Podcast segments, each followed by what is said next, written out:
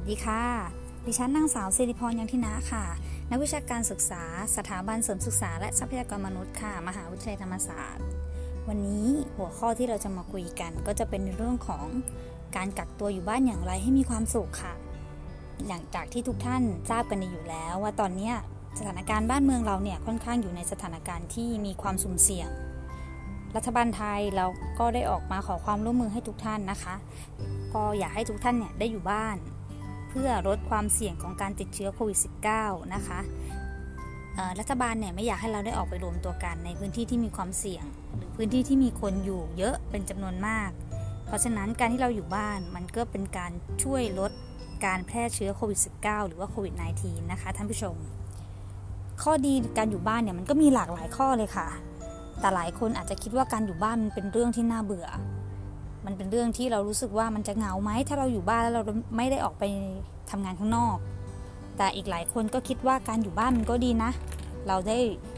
ไม่ต้องไปออกรถติดข้างนอก ไม่ต้องขับรถ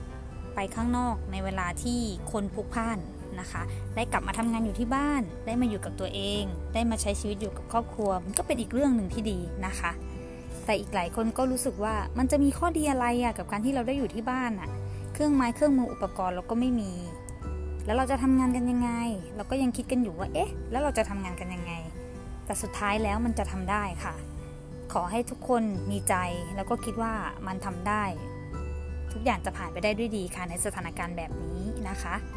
ข้อดีของการที่อยู่บ้านเนี่ยมันมีหลากหลายข้อเลยค่ะ ข้อหนึ่งที่เห็นชัดๆเลยก็คือ เราได้กลับมามองย้อนและพิจารณา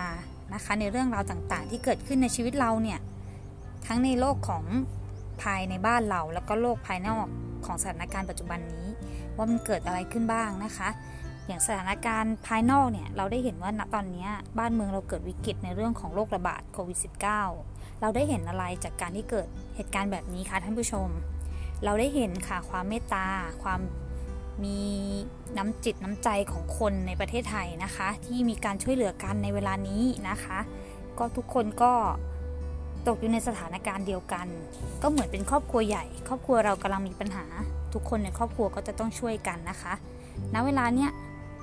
บ้านไหนที่พอจะมีทุนทรัพย์ ก็ทำอาหารมาแจกจ่ายกัน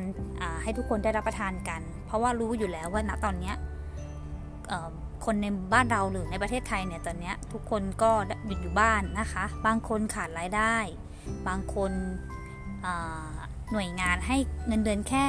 50% 75%แต่บางหน่วยงานก็ถือว่าดีหน่อยนะคะ ก็ยังได้เงินเดือน 100%เต็ม แต่มันก็จะมีอีกกลุ่มหนึ่งซึ่งเป็น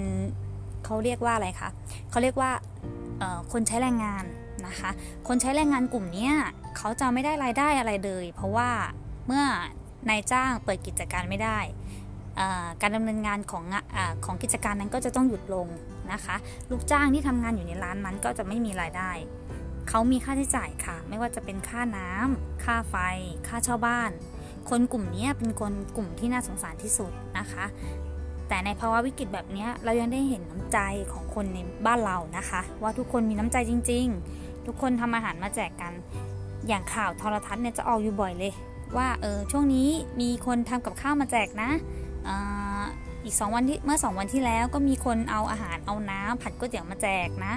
คือตามตามแต่ละจุดต่างๆเนี่ยจะมีคนใจดีนะคะ ไม่ว่าจะเป็นออกทอทัศหรือไม่ออกทอทัศบางทีในชุมชนก็จะมีคนเอาอาหารมาแจก ซึ่งมันเป็นภาพที่น่าประทับใจมากนะคะ บ้านเมืองเราไม่ว่าจะเกิดสถานการณ์อะไรก็แล้วแต่สิ่งแรกเลยที่เราจะเห็นก็คือน้ำใจของคนไทย คนไทยไม่ทิ้งกันจริง ๆ ค่ะคำนี้ถือว่าใช้ได้จริง ๆ เลยนะคะท่านผู้ชมค่ะ เราก็จะมาดูอีกหลายข้อเลยค่ะที่เรา มองว่ามันมีประโยชน์ในการอยู่บ้านนะคะ อย่างง่ายๆเลยเราเลือกมา 4 ประเด็นนะคะ ประเด็นแรกคือหลายบ้านนะคะ มีลูกเด็กเล็กแดง การทำอาหารร่วมกันในครอบครัวเนี่ยก็ถือว่าเป็นกิจกรรมอย่างหนึ่งนะคะ ที่พ่อแม่ลูกได้ทำร่วมกัน มีหลายบ้านก่อนเหตุการณ์แบบนี้ก่อนเกิดเหตุการณ์แบบนี้ค่ะ ทุกท่านก็จะใช้ชีวิตรีบ เร่งรีบรีบร้อนนะคะ ทุกคนรีบไปทำงาน เด็กรีบไปโรงเรียน พ่อแม่ไม่เคยได้กินข้าวร่วมกันเลยนะคะ เด็กบางคนบางครอบครัวลูกต้องกินข้าวบนรถนะคะท่านผู้ชม แต่ในเมื่อเกิดเหตุการณ์หรือสถานการณ์แบบนี้ ทุกท่านโดนกักตัวอยู่ที่บ้านออกไปไหนไม่ได้ใช่ไหมคะกิจกรรมแรกที่เราต้องทำกันคืออะไร คือการทำอาหารร่วมกันในครอบครัวค่ะท่านผู้ชม การทำอาหารร่วมกันในครอบครัวมันดีอย่างไร มันดีค่ะ มันดีตรงที่ว่าเราได้มีโอกาสได้ คิดเมนูร่วมกัน การคิดเมนูร่วมกันในการทำอาหารเนี่ยมันก็เป็นอีกหนึ่งกิจกรรมนะคะที่มีประโยชน์ การคิดเมนู การคิดว่าเอ๊ะวันนี้เราจะทำอะไรกินกันดีหน้าลูก มันเป็นการสอดแทรกสาระประโยชน์ได้ค่ะว่า เราสามารถสอนลูกไปในตัวได้ว่าวันนี้เราจะทำอะไรกินนะ มันมีประโยชน์อะไรพืชผักสวนครัวที่เราปลูกอยู่ตามบ้านเนี่ยเราสามารถเก็บมากินได้นะคะ มันเป็นการ เก็บผักมาผักเนี้ยดียังไงดีมากค่ะ มันเป็นผักปลอดสารพิษ เพราะว่าเราเนี่ยสามารถเอาผักในครัวเรือนมาใช้ประกอบอาหารได้นะคะ ในระหว่างทำกิจกรรมร่วมกันในการทำอาหารเนี่ยคุณพ่อคุณแม่ก็สามารถสอดแทรก สาระประโยชน์ความรู้ให้ลูกได้นะคะ เป็นการสอนสอนเข้าไปในตัวเลยว่าการทำอาหารไม่มีประโยชน์อย่างไรนะคะ อาจจะเป็นเรื่องราวของสาถามสารทุกสุขดิบกัน เรียนเป็นยังไงลูกตอนนี้มีปัญหาอะไรไหม เรียนแล้วเข้าใจตรงไหนไหมทำอาหารไปด้วยคุยกันไปด้วย เป็นอีกหนึ่งกิจกรรมค่ะที่พ่อแม่ ควรจะทำร่วมกันในวันที่เรากักตัวอย่างไรให้มีความสุขนะคะ อันนี้เป็นอีกหนึ่งกิจกรรมสำคัญเลย แล้วที่สำคัญเลยนะคะ ลูกๆจะได้ประโยชน์จากการทำอาหารตรงนี้ ได้ประโยชน์ยังไงนะคะ เด็กจะรู้จักการรอคอยค่ะ การรอคอยว่า อาหารที่เราทำแต่ละมื้อเนี่ยมันต้องใช้เวลานะ ไม่ใช่ว่าคุณเดินออกไปซื้อมาแล้วกินได้เลย อันนั้นเด็กจะไม่ค่อยรู้สึก เด็กจะให้ความสำคัญกับอาหารที่กินในมื้อนั้น เขาจะรู้สึกว่ามันเป็นอาหารที่เขาทำเอง เด็กจะพยายามกินให้หมด แล้วมันจะได้ประโยชน์ค่ะ เด็กจะรู้คุณค่าของการทำงานร่วมกัน เด็กจะรู้คุณค่าของอาหารที่เขากิน จะไม่กินทิ้งกินกว้างนะคะ แล้วก็มันมีประโยชน์อะไรมากมายเลยค่ะ เรามาดูที่ที่ข้อที่ 2 ค่ะท่านผู้ชม เราได้ทำงานบ้านร่วมกันนะคะ การทำความสะอาดเนี่ยเป็นการสร้างวินัยเชิงบวก เริ่มต้นจากการทำงานบ้านพร้อมกันเนี่ยเด็กๆนะคะที่มีความรับผิดชอบ พ่อแม่จะแบ่งให้เลยว่า หนูจะต้องทำอะไรบ้างนะคะสำหรับบ้านไหนที่มีเด็กเล็ก ๆ เนี่ยอาจจะเป็นงานบ้านเล็กๆน้อยๆอย่างเช่น พับผ้านะคะกรอกน้ำทำความสะอาดโต๊ะกินข้าวนะคะ ให้น้องๆได้รู้สึกว่าเขามีส่วนร่วมในการทำกิจกรรมในครอบครัวนั้นๆนะคะ รวมไปถึงพ่อแม่ เมื่อเขารู้สึกว่าเขาได้มีกิจกรรมส่วนร่วมในการทำกิจกรรมกับครอบครัวเนี่ยมันเป็นการสร้างวินัยให้เขาโดยที่ไม่รู้ตัวนะคะ เด็กจะค่อยๆซึมซับ แล้วก็พัฒนาไปในทิศทางที่ดีขึ้น เด็กจะรู้จักว่าวินัยคืออะไร ความรับผิดชอบคืออะไรนะคะ รวมไปถึงเขาจะได้รู้จักช่วยเหลือผู้อื่นในครอบครัวด้วยนะคะ ข้อ 3 ค่ะ การปลูกต้นไม้ เป็นการฝึกสร้างจินตนาการ และยังช่วยกล่อมเกลาความคิดให้น้องๆค่ะ น้องๆจะได้ฝึกจินตนาการรวมถึงพ่อแม่ด้วยนะคะ ก็จะได้ลงมือทำการปลูกต้นไม้เนี่ยเป็นการลงมือทำอย่างหนึ่งนะคะ เราจะได้เห็นพัฒนาการของน้องๆค่ะท่านผู้ชมว่า เขาจะรู้สึกว่าเขาได้ฝึกสมาธิมีความใจเย็นนะคะ เป็นกิจกรรมอีกหนึ่งกิจกรรมในครอบครัวค่ะที่ สมควรอย่างยิ่งเลยที่เราจะทำร่วมกันในช่วงการกักตัวอยู่บ้านนะคะสำหรับกิจกรรมการปลูกต้นไม้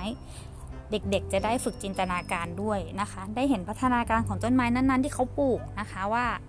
มันมีการเจริญเติบโตไปยังไง เด็กจะได้รู้สึกว่ามันคือความรับผิดชอบของเขา เขาจะต้องใส่ใจมาดูแล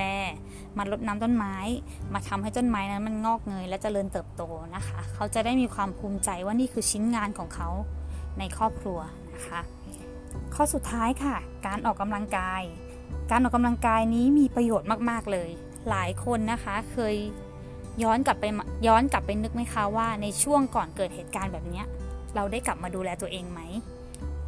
หลายคนค่ะไม่เคยได้รู้สึกว่าตัวเองต้องออกกำลังกายเลย เพราะว่าเนื่องจากไม่มีเวลาค่ะ คุณผู้ชมเป็นไหมคะ เราถึงเวลาตื่นมาเราต้องรีบออกจากบ้านไปทำงาน เวลาแม้กระทั่งการออกกำลังกายเพียงแค่ 10-15 นาทีเนี่ยยังไม่มีเลยค่ะ แต่หลังจากที่เราได้อยู่บ้านเนี่ย คือเราได้ทำงานตามที่เราได้รับมอบหมาย มันจะมีช่วงเวลาหนึ่งที่เรามีเวลาว่างถูกต้องไหมคะ เวลาว่างนั้นแหละเราจะสามารถดูแลตัวเองได้โดยการออกกำลังกายค่ะทำกิจกรรมหรือการออกกำลังกายง่าย ๆ อย่างเช่น เล่นฮูลาฮูปค่ะ สัก 10 นาที 15 นาที ห่วงเอวแกว่งไปแกว่งมาแกว่งไปแกว่งมา มันก็เป็นกิจกรรมที่น่ารัก กิจกรรมหรืออาจจะเป็นการจ็อกกิ้งอยู่ที่บ้าน หรือบริเวณรอบบ้านนะคะ เราก็จะได้ร่างกายที่แข็งแรง ชวนกันทั้งครอบครัวค่ะ ไปออกกำลังกายด้วยกัน เชื่อค่ะว่าหลาย ๆ คนจะมีความสุขกับการได้ออกกำลังกาย ผลพลอยได้ของการออกกำลังกาย คือเราได้ทำงานร่วมกันกับคนในครอบครัวค่ะ เห็นหรือยังคะว่าการกักตัวอยู่บ้านทำอย่างไรให้มีความสุข มันมีอีกหลายหัวข้อเลยค่ะ ที่เราจะทำได้กันในครอบครัวนะคะ การกักตัวอยู่บ้าน 14 วันไม่ใช่เรื่องที่เลวร้ายนะคะ มันเป็นเรื่องที่ดี มันเป็นการที่เราจะได้ช่วยชาติหยุดเชื้อโควิด -19 นะคะ ช่วยคุณหมอให้เขาทำงานได้สะดวกขึ้นนะคะ ช่วยกันเถอะค่ะ บ้านเราเมืองบ้านเราประเทศเราจะได้ผ่านวิกฤตแบบนี้ไปด้วยกัน ค่ะ ขอบคุณมากนะคะสำหรับทุกท่านที่ร่วมฟังรายการกักตัวอย่างไรให้มีความสุขในเกิดสถานการณ์โควิด -19 ค่ะ แล้วพบกันใหม่นะคะในโอกาสต่อไป สวัสดีค่ะ